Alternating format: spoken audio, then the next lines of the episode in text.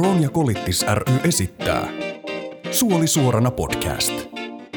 Tervetuloa kuuntelemaan.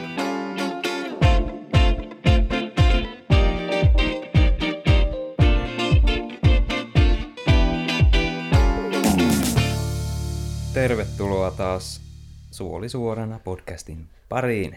Tällä puolella Simo ja toisella puolella Mikki ja Henna-Maria Henu Räisänen, vanha maulalainen. Aina maulalainen. Aina kerran maulalainen, aina maulalainen. Krooninen kroonikko ja popsokettien suurkuluttaja. Aika hyvä. Eikö? Hei vaan kaikki. Tällä kertaa keksi ihan uudet. Tänään me puhutaan siitä, että miten me hyväksytään tämä tämmöinen krooninen sairaus kuin IPD ja miten me sopeutetaan se elämään ja vähän samalla mielenterveydestä. Meikäläinen sai diagnoosin siis 2014. Joo, 2014 me olin muistaakseni 21-vuotias. Ja siinä voi kyllä kuvitella, että se niinku semmoisen sairauden, joka on sun elämässä, osa sun elämää niinku koko loppuajan, niin se on aika vaikea hyväksyä, että tällaiset, tälleen se nyt niinku on. Mm. Se meni muistaakseni mulla silleen, että mä en edes kerennyt sitä hyväksyä varmaan kahteen vuoteen. Mitä sä teit? Painoiko sä vaan menemään? Me painoin vaan menemään. Me painoin arjessa niin kuin se ei olisi koskaan ollutkaan osa mun elämää, mutta me kävin vaan välillä vessassa ja tai välillä, siis koko ajan, koko ajan vessassa. Ja sitten tasapailottelin niin kuin koulun, kodin ja töiden väliä. Se oli jotenkin tosi raskasta aikaa ja se oli vähän niin kuin todella tyhmä liike. Mm. Et jotenkin se ei niinku vaan mennyt mun kalloon, että nyt mulla on joku krooninen sairaus. Me varmaan ajattelin se silleen, että tämä on jotenkin väliaikainen juttu, että tämä nyt vaan on tämä aikaa ja kyllä se sitten jossain vaiheessa paranee, mutta ei se parane sillä, että juoksee maratonia, joka ei pääty koskaan. Muistaakseni sitten siinä vaiheessa, kun mulla tuli leikkaus, niin siinä vaiheessa me huomasin, että me on varmaan vähän haavoittuvainen, että ei, emme ehkä olekaan ihan ok. Niin, että pakko pysähtyä. Niin. Se, varmaan se niinku veripöntössä, tai se, että pönttö näyttää ihan Quentin Tarantino elokuvalta, niin se näyttää niinku siltä, että se siitä vähän säikähtää, mutta emme sitä kuin vähän säikähtänyt, mutta en sittenkään vielä niinku kunnolla hyväksynyt. Mm. Se on jotenkin vaikea prosessi, että se ei niinku tapahdu silleen naps tuosta vaan. Ja sitten varmaan sekin, että niinku vaikka, siinä, vaikka säkin varmaan oot ollut kipeä ja sä oot ollut selveessä niinku jatkuvalla syötöllä, niin, niin tuota, kuitenkin se, että sä oot silleen, niinku, että sä niinku kuitenkin, kuitenkin on tuntunut siltä, niinku, että eihän tässä nyt ole niinku mitään. Tavallaan. Niin, niin. Että kyllähän mä niinku, Se on vähän kuin olisi fyysiset oireet, mutta psyyke jää jonnekin, jonnekin muuanne. niin. Jotenkin käsittämätöntä, että peräsuoli on sairaudessa mukana, mutta pää ei. Se pääsee hitaasti ylös tästä. Nopeasti alas, Niin. hitaasti ylös. Mites sulla? Olit se semmoinen naps hyväksyjä vai olit se semmoinen tyhmä puurtaja niin kuin minä? No siis, mullahan oli silloin tosiaan, mä olin ka- ö, 2005 ja mä olin silloin jotain 16. Niin, niin tuota, ja siinä vaiheessa, kun ei tiennyt niin kuin mitään, mulle ei tullut niin kuin minkäänlaisia, ei ollut mitään niin kuin taudin perusoireita, mistä se sitten niin kuin yleensä todetaan, niin, niin tuota, sit se oli vähän niin kuin silleen, että ajaa, okei, no mulla nyt on sitten tällainen. Mutta tuota, sitten niin kuin, siinä kun se sitten, niin kuin, ja sitten sen takia, sitten siinä vähän niin kuin, kun kaikki tuli vähän niin kuin, kun ei tiennyt, mikä, mistä on kyse, minkälaista sairaudesta, niin kaikki tuli sitten vähän niin kuin silleen uutena ja ihmeellisenä, aina kun ne tuli niitä, niitä oireita ja kaikkea, niin, niin sitten sit sen kanssakin mentiin vähän silleen, että no, ja sitten varmaan kuitenkin, kun oli niin nuori, niin sitten ei, ei kauheasti ajatellut mitään muuta kuin sitä, että, niin kuin, että no, tämä nyt on, tämä on nyt tätä, Mm. tämä on, se on mikä on. On mitä on. Niin, niin tuota, mutta tuota, sitten varmaan mulle niin se, niin, niin kuin se, että kun oli sitten niin kuin leikattiin tuo avanne, niin se oli varmaan niin kuin semmoinen kohta, että kun musta tuntuu, että mulle niin kuin heti alussa sanottiin, että jossain vaiheessa, niin kuin, että jos mikään ei auta, niin sitten on niin kuin leikkaus, niin kuin mm. on se viimeinen. Niin sen, se jäi vähän niin kuin takaraivoon ja sitä niin kuin koko ajan niin kuin mietti, että aina kun tuli joku uudet lääkkeet, niin sitä ajattelin, että nyt jos tämä niin kuin ei toimi, niin sitten se on se leikkaus. Ja sitten, se, sitten kun se leikkaus oli, tai oli tulossa, niin sitten sitä mietti, että, että niin kuin tietenkin sitä kauhisteli sitä avaan, että, että mikä ihme, mikä ihme se, se on, että eihän sen kanssa niin kuin, mitä sittenkin tulee ja mm. muuta kaikkea. Mutta sitten niin tuota, sit siinä loppuun asti ajattelin, että no ehkä sitä ei tuukaan, että ehkä ne saa leikattua vaan sieltä sen palan, mikä on kaikista huonoimmassa kunnossa. Ja that's it. Että ei tuu sitä avannetta. Ja sitten kun se heräämästä heräät ja näet, että okei, no niin, mulla on nyt tämä avanne. Niin sitten on silleen, no, niin tämä on nyt tätä. Ja sitten en mä niinku vaihtaisi niinku mihinkään. No joo, kun se on vähän semmoinen, että kun jotakin tulee vastaan, niin se on niinku vaan otettava. Ei siinä ole semmoista palautusoikeutta. Niin, en mä haluakaan tätä 30 päivän palautusoikeus. Voidaanko vaihtaa? Niin, kun kyllä sen kanssa niin kuin jotenkin sopeutuu elämään, vaikka ei sitä niin kuin hyväksyskään. Niin. Jos mekin pärjäsin... Tai ainakin itsellä on semmoinen. Niin. Jos itsekin paino sen pari vuotta hyväksymättä, mutta silti niin kuin sopeutuu jotenkin. Siis kyllähän, kyllähän me tiesi, että niin kuin mun arki muuttuu. Arki muuttuu aika paljon, koska me vietän niin kuin 30 prosenttia mun päivästä vessassa. Niin se muuttuu väkisinkin. Mm. Ja sitä ei tarvii edes hyväksyä, koska se on vain todellisuutta. Niin jotenkin sen kanssa vaan rupesi tekemään semmoisia ajatuksia, että no koulumatkan suunnittelee silleen, että on vessoja varrella. Töissä tauot suunnitteli silleen, että niin kun just siinä kohtaa saattaa ehkä hyvällä säkällä olla vessahätä. Mm.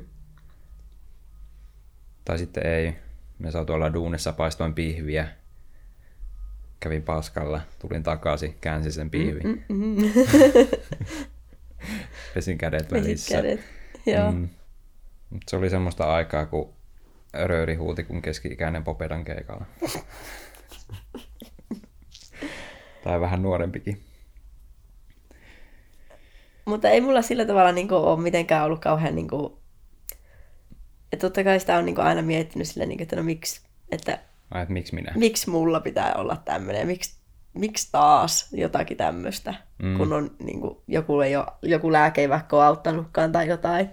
Mutta tuota sitten taas, niin, niin mitäpä sitä itse ainakin ajattelin, että miksi, miksi pitää jäädä miettimään semmoista asioita. Että no niin kuin sille ei, ei sille sitten niin kuin voi, voi mitään. Niin. Se vaan tapahtuu. Se, niin. Mikä sulle on ollut kaikista rankista, rankinta hyväksyä? No en tiedä. Ehkä se kuitenkin on niinku ollut se avanne silloin, mm. kun siitä se ei tiennyt, ei tiennyt niinku silloin, että miten paljon parempi se elämä on niinku sen jälkeen, kun se leikkaus on tehty. Mm. Että miten paljon se auttaa. Niin silloin, kun ei tiennyt ja silloin vaan ajatteli sitä, että... Paskapussi. Niin. Mm että kauheeta. Mutta nyt sitten niin taas on niin kuin silleen, että, et että vai... ei mitään, ei me vaihtaisi niin kuin... Et vaihtaisi mihinkään. En. Sä oot rakastunut sun avanteeseen. Kyllä. Mulla oli Välillä var... meillä on semmoinen vähän semmoinen viharakkaussuhde sellainen, että kun miksi et voi toimia kunnolla? miksi toimit silloin, kun kova äänisesti silloin, kun on hirveän hiljaista? Tai jotain muuta vastaavaa. Mutta kyllä, en vaihtaisi. Mm. Mulla ehkä kaikista rankinta on ollut niinku se ajatus, että se on kroonista, se ei koskaan häviä.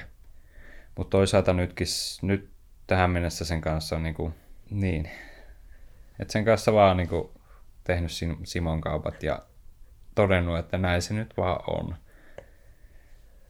Koska tämä on vähän turha murehtia, jos sillä ei niin kuin voi mitään. Mutta kaikista ärsyttä, mitä tässä sairaudessa siinä niin kuin pahimmassa vaiheessa oli se, että piti mennä vessaan just silloin, kun ei välttämättä olisi halunnut. Mm. Oot vaikka keskellä Museen stadion keikkaa Keskellä siellä. keskellä, tai pahimmassa tapauksessa jossain eturivin lähellä ja vessähtä. Joo. Se on 20, 25 minuuttia, että sä pääset vessaan ja toiset, että sä pääset takaisin. Jos sä edes niin löydät sitä sun omaa porukkaa enää sieltä. Mm. Se on jotenkin ollut niin kuin kaikista ärsyttävintä. Ei edes kivut eikä väsymys, vaan vessareissu musen keikalla. Niin. No, sä tarvinnut missään vaiheessa niin kuin apua vaikka psykologilta tai joltain niin kuin terveydenhuollon ammattilaiselta No, tai niin kuin hyväksymisessä? en mä tiedä, että oisko tarvinnut ehkä. Ehkä ois. En tiedä mitä, niin kuin, mitä apua sillä olisi, koska mulla ei kos, en mä koskaan saanut tai hakenut semmoista mm. apua. Niin, niin tuota, ei se silleen, niin kuin en tiedä niin kuin minkälaista se sitten olisi ollut, jos olisi hakenut. Niin, niin että, mutta ei mulla niin kuin, ei ole tuntunut siltä, että tarvitsisi puhua niin kuin jollekin ammattilaiselle. Että aina on kuitenkin voinut puhua niille omille läheisille ja muuta. Niin, niin sekin on niin kuin auttanut jo siinä asian hyväksymisessä ja muussa. Joo, mekin on lähinnä käyttänyt hyväkseni mun läheisiä. En, ole käyttänyt siis niin kuin terveydenhuollon palveluita, vaikka olisi ehkä varmaan jossain vaiheessa kannattanut. Niin ehkä ihan, ihan silloin alussa, en tiedä. Niin, nyt on vaikka skenaroja, että minkälaista se olisi sitten ollut, jos olisi käyttänyt. Mm. Ehkä ei olisi juossut semmoisena pääkolmantena jalkana ja kakkavana neljäntenä pitkin kyliä touhuumassa jotain, mitä ei välttämättä olisi tarvinnut. Mut, no niin, kavereille, kavereille me lähinnä puhuu ja perheelle, mutta sitten kun nekään ei oikein niin kuin, tarkkaan tiedä, että minkälaista se touhu on, ne voi vain kuunnella ja hyvä, niin kuin, ne voi sitä tilannetta korjata. Niin, mutta ei, ei niin kuin, Ei terveydenhuollon Niin. ammattilainenkaan, niin. että sehän, sekin hän niin kuin vaan kuuntelee Niin. niin. periaatteessa, mutta kyllähän sillä niin kuin sitten tietenkin varmaan on jotain, en tiedä, erilaisia ratkaisuja Mm. asioiden käsittelyyn, mutta niin kuin, että sehän se varmaan on tärkeintä se, että joku kuuntelee, että saa kerrottua ne. Niin, kyllä me väittäisin, että paras ihminen, jolle voi keskustella, olisi joku terveydenhuollon ammattilainen tai sitten vertaistuki. Mm. Toinen tietää vähän siitä sun omasta tilanteesta ja toinen tietää, että miten sä voit hoitaa sitä omaa mieltäsi. Mutta sitten näille kavereille, kaverit, kaverit, niillä voi kyllä puhua, mutta kun ne ei tiedä sitä sitten. Sitä voi tietysti simuloida, jos haluaa tehdä semmoisen tutkimuksen, niin viikon laksatiivikuurilla. Mutta mut ei se sittenkään, niinku, sittenkään sama juttu ole. Onko sulle tullut semmoisia vaiheita, että tuntuu vaan, että ei, nyt ei vaan enää. Semmoinen niinku totaalistoppi, että nyt ei vaan jaksa enää. No ei ole semmoista, niin kuin, että olisi niin kuin ihan... Että kyllähän semmoisia on niin kuin semmoista, että ei, ei niin kuin jaksa. Mutta ei ole tullut sellaista, niin kuin, että nyt, nyt en pysty niin kuin menemään enää metriäkään. Mutta että on semmoisia niin pienempiä. en jaksa hetkiä useastikin. Joo, mullakin ehkä vaan noita pieniä, että nyt ei jaksais. Niin, mutta kuitenkin menen. Niin, Mm. ei ole vielä tullut sitä semmoista kunnon romahdusta, mutta sitä odotellessa. Kyllä se voi vielä tulla. Niin. On tässä vielä. On tässä vielä IPDtä jäljellä. Niin. Vielä on. Suolta jäljellä. Vielä tulee vaikeita hetkiä. Vielä voin löytää vessan, jos tilaisuuden saa. Me Joo. ajateltiin lopettaa meidän podcast-ura. Me ajateltiin tekemään, ruveta tekemään suolilauluja. Suolilauluja. Suolilauluja. Joo, mikäköhän. Se olisi aika hyvä. Sitä seuraavaksi. Mm. Meidän bändin nimeksi tulee Simo Maria.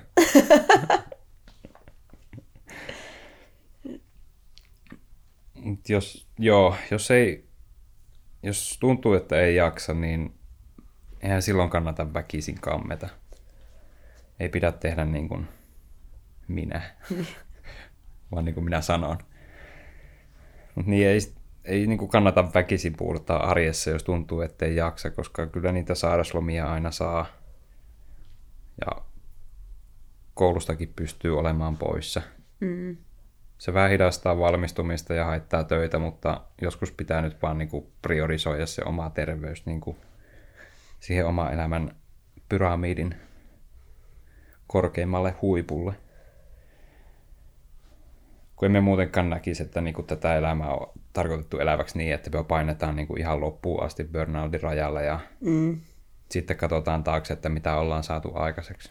Niin ja miten tässä nyt näin? Niin. Olisikohan pitänyt? Niin, ja sitten se aika on todellisuudessa ollut aika ikävä. Niin. Että ei se... Kyllä sitä pitää ottaa sitä niin kuin, aikaa itsellekin. Mutta tässä on yhdistyksellä oikeastaan aika iso rooli. Yhdistys Krooniakoliittis ry siis tarjoaa näitä sopeutumisvalmennuskursseja. Oletko käynyt? En ottanut käydä kertaakaan. Joo. Oot siellä? On.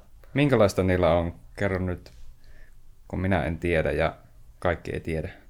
Se, se, se on niinku vertaistukea siellä paljon saa ja just oppii itsestään ja toisista ja muusta elämästä sen. Mitä siellä tehdään? No siellä keskustellaan ja Näitä oli vissi, eikö näitä ollut pariskunnillekin? on. Joo. Mä olin semmoisella nuorten silloin joskus vuonna 2009, mikä on aika legendaarinen. Siitä puhutaan edelleen. niin tuota, Mit- siellä olin silloin, ja tuota, mutta tuota, kyllä niin kuin, olisi ihan mielenkiintoista, että olisi ihan kiva käydä niin kuin, uudestaankin, ja olen monesti miettinyt, ja just sitä, ehkä sitä pariskuntajuttua kanssa, että sekin voisi olla ihan Joo, me on hauska, miet- jos, jos, jos toinen osapuoli suostuu. No sittenhän on myös tämä vertaistuki viikonloput, niin kuin meidän järjestämä Kroko viikonloppu. Mm. Se on sitten vähän semmoinen, Se on nuorille suunnattu. niin, Siellä on aika paljon ihmisiä, jotka on niin kuin samassa elämäntilanteessa, niin kuin sairauden ulkopuolella tarkoitan vaikka niin kuin työelämän alussa tai opiskelutilanteessa, niin sit sitä tulee niin kuin semmoinen... niin siis koko viikonlopussa, Niin, kyllä, sitä tarkoitin. tarkensin vain. Mutta Kelahan järjestää kanssa soppareita, eli sopeutumisvalmennuskursseja. Mm. Et niitäkin kannattaa Joo. tutkia, jos... Ja sitten se on niinku tosi, että kyllä mä niinku liputan niiden puolesta ihan let- littipeukku. Littipeukku ei näy, mutta Sä näet sen. minä näen sen ja minä voin kuvailla sen. Se oli kaunis peukku. niin tuota, että suosittelen. Otettaisiko tähän väliin Jeesin eli nuorten mielenterveysseuran Katariina Haapasen ajatuksia sairauden hyväksymisestä, sopeutumisesta elämään ja mielenterveydestä? Millainen prosessi pitkäaikaissairauden hyväksyminen on? No mä itse näen, että pitkäaikaissairauden hyväksyminen on ihan oikeastaan elämänpituinen prosessi. Eli toki niin kun prosessilla on eri vaiheita ja siinä varmasti keskeisin ja tietyllä tavalla herättävin on varmasti se, kun saa sen diagnoosin, että tällaisen sairauden ää, poteva ihminen on ja silloinhan se lähtee se prosessin hyväksyminen ja tietyllä tapaa varmasti alkuun jopa kieltäminenkin käyntiin. Mutta kyllä mä näen, että se on elämänpituinen prosessi, mihin varmasti äh, sairastava palaa äh, useitakin kertoja elämänsä aikana. Eli helpostihan sitä lähdetään myös vertaamaan itseä kenties niihin omiin ystäviin ja verkostoon, jotka ei kenties tämän sairauden parissa ole. Ja voi huomata myös siellä paljon semmoisia eroavaisuuksia omassa ja kollegoiden arjessa, jotka sitten taas ehkä palauttaa siihen, että onko mä erilainen tai tai, tai miten mun arki poikkeaa muiden mun ystävien arjesta, jolloin taas sitten voidaan tehdä merkittäviäkin loikkauksia tavallaan takaisin sinne alkupisteeseen. Mutta kyllä mä näen, että se on, se on pitkä matka hyvin henkilökohtainen, yksilöllinen matka, mutta se varmasti keskittyy sinne alkupäähän, kun lähdetään käymään niitä ajatuksia, että mit, miten sen hyväksyy, mm, mitä sen kieltäminen mahdollisesti tuo tullessaan ja ennen kaikkea se, että hyväksyy sitten jossain kohtaa sen, että tällainen sairaus on ja kaikki ne sen mukana tulevat, arkeenkin tulevat erilaiset proseduurit. IPD sairastutaan usein nuorena aikuisena ja kuinka siinä hetkessä pitkäaikaissairaus kuormittaa elämää? Tietysti nuori ikä on sellainen, että monella käynnistyy opinnot tai työelämä. Se on mun mielestä hyvin merkittävä murroskohta elämässä ja silloin itse kullakin on paljon unelmia ja tavoitteita, mihin ikään kuin on, niin kuin maailma tarjoaa mahdollisuudet lähteä nuorena, täysikäisenä. Siinä kohtaa, kun meillä on tavoitteita, unelmia, niin tietysti kun tulee tämmöinen diagnoositieto siitä, että on, on tämmöinen sairaus, mikä hyvinkin merkittävästikin voi sitä omaa, omaa arkea muovata, niin onhan se tietysti hyvin yksilöllistä, mutta joillekin hyvin niin kuin pysäyttävä, kenties lamaannuttavakin hetki. Eli saa, saa hyvin paljon miettimään, että voiko nämä mun unelmat kenties toteutuu, mitä käy mun tavoitteiden kanssa, hidastuuko ne, ja varmasti myös vertaamaan kenties itseään niihin ympärillä oleviin ihmisiin. Niin kuin nuorilla tietysti voi vielä se itsensä etsiminen olla hyvin, hyvin niin kuin prosessissa. Ne lähtee myös vertaamaan, että miten mun elämä nyt muuttuu verrattuna vaikka niihin ystäviin ympärillä.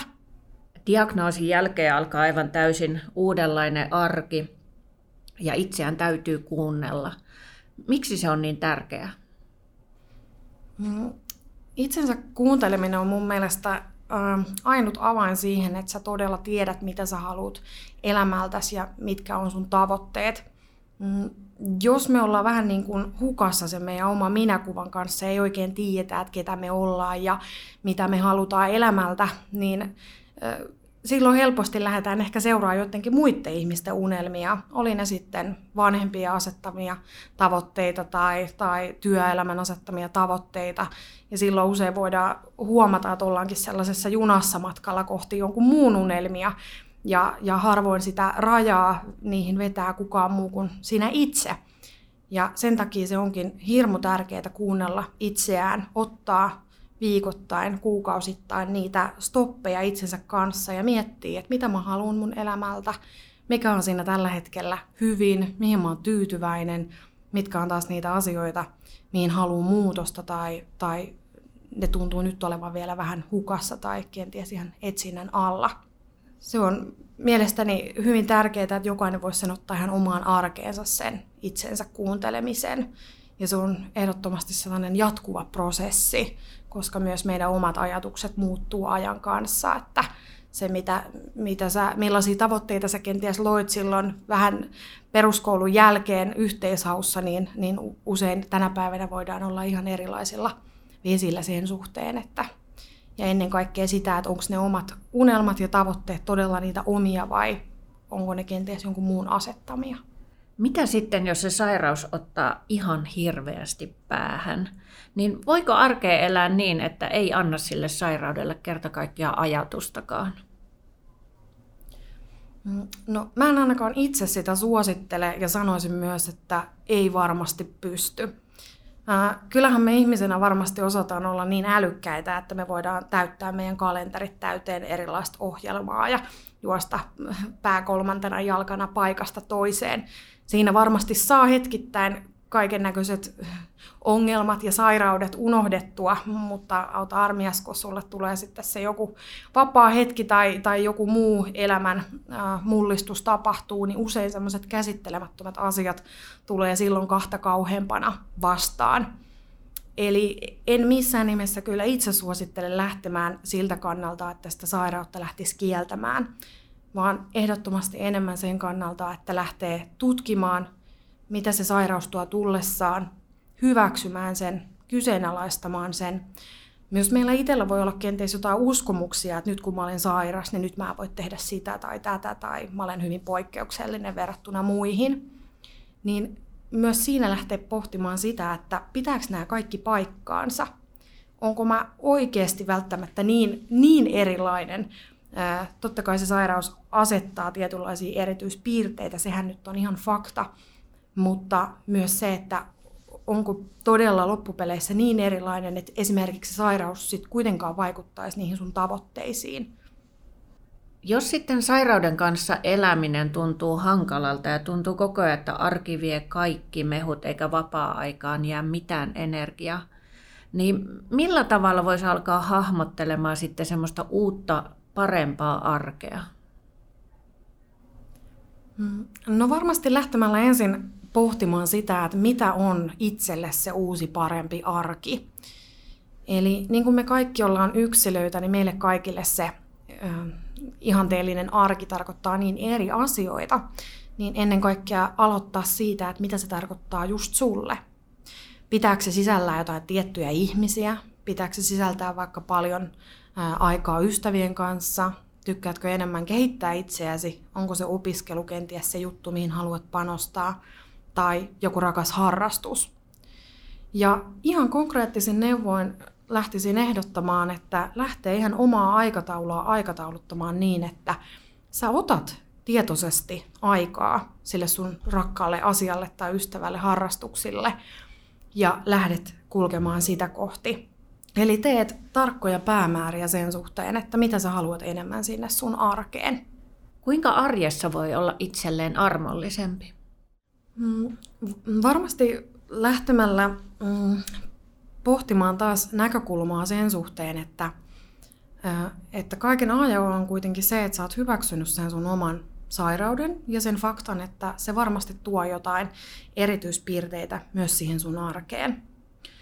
Sä et kenties pysty kaikkiin asioihin niin kuin reagoimaan, toimimaan aivan samalla tavalla kuin ei pitkäaikaissairastava. Ja tarkoitan sillä sitä, että, että älä, älä ainakaan vertaa itseäsi muihin ihmisiin siinä mielessä, että koska, koska tota, naapuri pystyy tekemään sitä sun tätä ja, ja mä en pysty. Et se on hirveän loogista ja ymmärrettävää. Ää, myöskin se, että ole myöskin semmoinen autuas itsellesi siinä arjen suunnittelussa, että järjestä itsellesi tarpeeksi vapaa-aikaa, tarpeeksi taukoja, tarpeeksi aikaa tapahtuu myöskin spontaaneita asioita. Eli, eli älä, älä myöskään buukkaa itseäsi liian täyteen sitä ohjelmaa. Mm. Armollisuus myös lähtee siitä, että sä, sä teet mun mielestä sellaisia asioita, mitkä tuottaa sulle, mitkä rentouttaa sua, mitkä tuottaa sulle iloa. Myöskin muistat, että, että se meidän kova sisäinen höpöttäjä, eli se on just se ääni, joka usein päässä meitä, meille puhuu ja, ja välillä hyvinkin niin negatiiviseenkin sävyyn, niin, niin mun mielestä sitä on myöskin hyvä välillä kyseenalaistaa ja, ja pohtia, että, että puhuisitko esimerkiksi samalla tavalla ystävällesi, kuten puhut kenties itsellesi. Kuinka voisi opetella hallitsemaan sitten stressiä? Hmm. Stressihän on asiana sellainen, että mä itse ajattelen, että se on ikään kuin neutraali. Eli stressihän voi olla meille myös hyvin positiivinen asia, joka ajaa meitä tekemään, tekemään asioita vähän paremmin, suoriutumaan vähän paremmin. Se on ehkä se asia, mikä vähän potkii niin sanotusti perään toimimaan. Tietysti pitkittynyt stressi on aina vakava asia ja siitä voi kehkeytyä pahimmillaan hyvin vakavaa uupumusta tai burnouttia. Stressiä ensinnäkin on hyvä alkaa oppia tunnistamaan, eli sen fyysisiä oireitahan ovat erilaiset päänsäryt, lihaskivut, unihäiriöt, muistihäiriöt, erilaiset ahdistuneisuustilat, se on aina vakava asia ja suosittelen aina olemaan hyvinkin pian siitä yhteydessä johonkin joko ihan matalalla tasolla johonkin hyvään ystävään tai sitten ihan ammattiauttajaan. Stressin hallinnassa varmasti kaiken A ja O on myös ne omat ajanhallinnan taidot. Eli vähän mitä, mitä ollaankin sivuttu, niin se, että pystyt aikatauluttamaan sun arjesta sellaista, minkä kanssa on helppo selvitä. Eli ei liikaa ohjelmaa, muistat sinne vapaa-aikaa, muistat myös työpäivässäsi ottaa niitä taukoja ja tehdä jotain asioita, mitkä tosiaan sua rentouttaa. Joillekin se voi, ilo voi löytyä liikunnasta, rakkaasta harrastuksesta, ystävistä, piirtämisestä, mitä ikinä. Eli, eli tota, hyvin tärkeää muistaa ottaa niitä ikään kuin pauseja siihen sun arkeen, sun päivään, että et sä vain suorita sitä, sitä arkea ää, asia toisensa perään. Ajanhallinnan taidot on mielestäni kaiken A ja O myös näissäkin asioissa ja niihinhän hyvin paljon myös löytyy erilaisia koulutuksia ja, ja muuta itsensä kehittämisen materiaalia. Mistä voi hakea apua, jos tuntuu, että mieli on ihan koko ajan maassa? Hmm, tänä päivänä tietysti sosiaalinen media tuo hirmu paljon hyvää, niin kuin ajateltuna siinä, että miten helppoakin apua on saada. Eli monet eri tahot, esimerkiksi Suomen mielenterveysliitto, pitää erilaisia anonyymejä chatteja, mihin sä voit mennä aukioloaikojen puitteissa keskustelemaan täysin anonyymisti. Samalla on myös erilaisia vertaistukiryhmiä, mitä varmasti eri pitkäaikaissairauksienkin liitot, yhdistykset järjestävät sekä esimerkiksi Suomen mielenterveysliitto järjestää erilaisia vertaisryhmiä, missä tietysti voi olla erinomainen mahdollisuus päästä keskustelemaan muiden sairausta potevien kanssa omista kokemuksista. Samoin on olemassa erilaisia tukihenkilötoimia, eli myöskin Suomen mielenterveysliiton kautta esimerkiksi voi olla mahdollista saada, saada ihan ö, niin kuin yksilöllisiä tapaamisia, jossa käydä sitten omia asioita läpi. Myöskin usein sieltä esimerkiksi työpaikalta tai, tai sitten opiskelupaikalta varmasti löytyy terveydenhoitajaa tai kuraattoria, jolle yleensä pystyy aina hyvin matalalla kynnyksellä mennä puhumaan asioista. Ja heidän kautta myöskin sitten saada ohjausta esimerkiksi psykologin puoleen. Kiitos, kiitos Katariina. Mitä sulla olisi Henu terveisiä ihmisille, jotka vielä empii? Että lähtisikö hänen yhdistyksen mu- toimintaan mukaan vai ei? Mitähän mulla olisi terveisiä?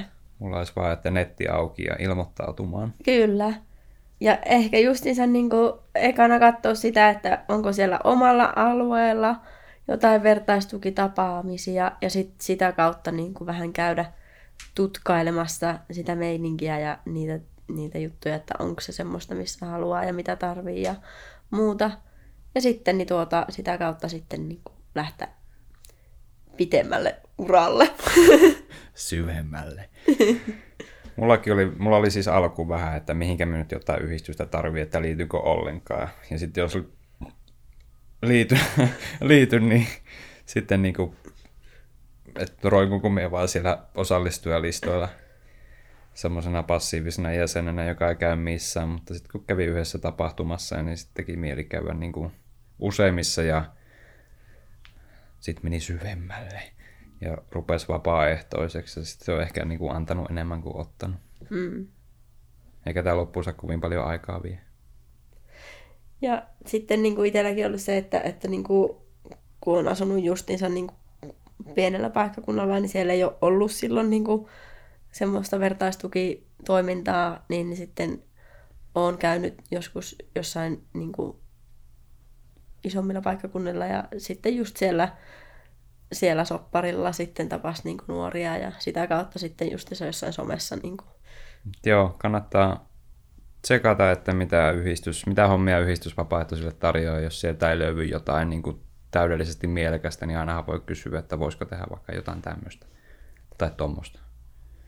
Niin, ja vaikka ei välttämättä haluaisi itse olla sit vapaaehtoisenakaan, niin tulee sitten katsoa niin kuin sitä muuta toimintaa käymään siellä tapaamisissa ja mm. just niillä soppareilla, jos ne kiinnostaa ja sitten syyspäivät ja muut päivät.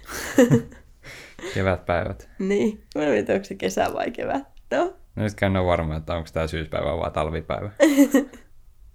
no päivät kuin päivät. Päivät. niin, niin siellä sitten niin kuin kans kattelee ja tapailee porukkaa ja silleesti. Näin just. Toivottavasti tavataan päivillä tai muissa tapahtumissa. Joo, tulkaa moikkailemaan päivillä meitä. Tulkaa mua. Joo. Me ollaan päivillä. Myös vanhoilla päivillä. Kiitos kuulijat, kiitos Henu. Kiitos, Kiitos. Simo. Kiitos. Kiitos.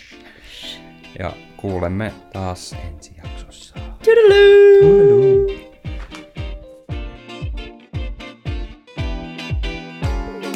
Suoli suorana podcastin tarjoavat Kroonikolitis ry ja Takeda.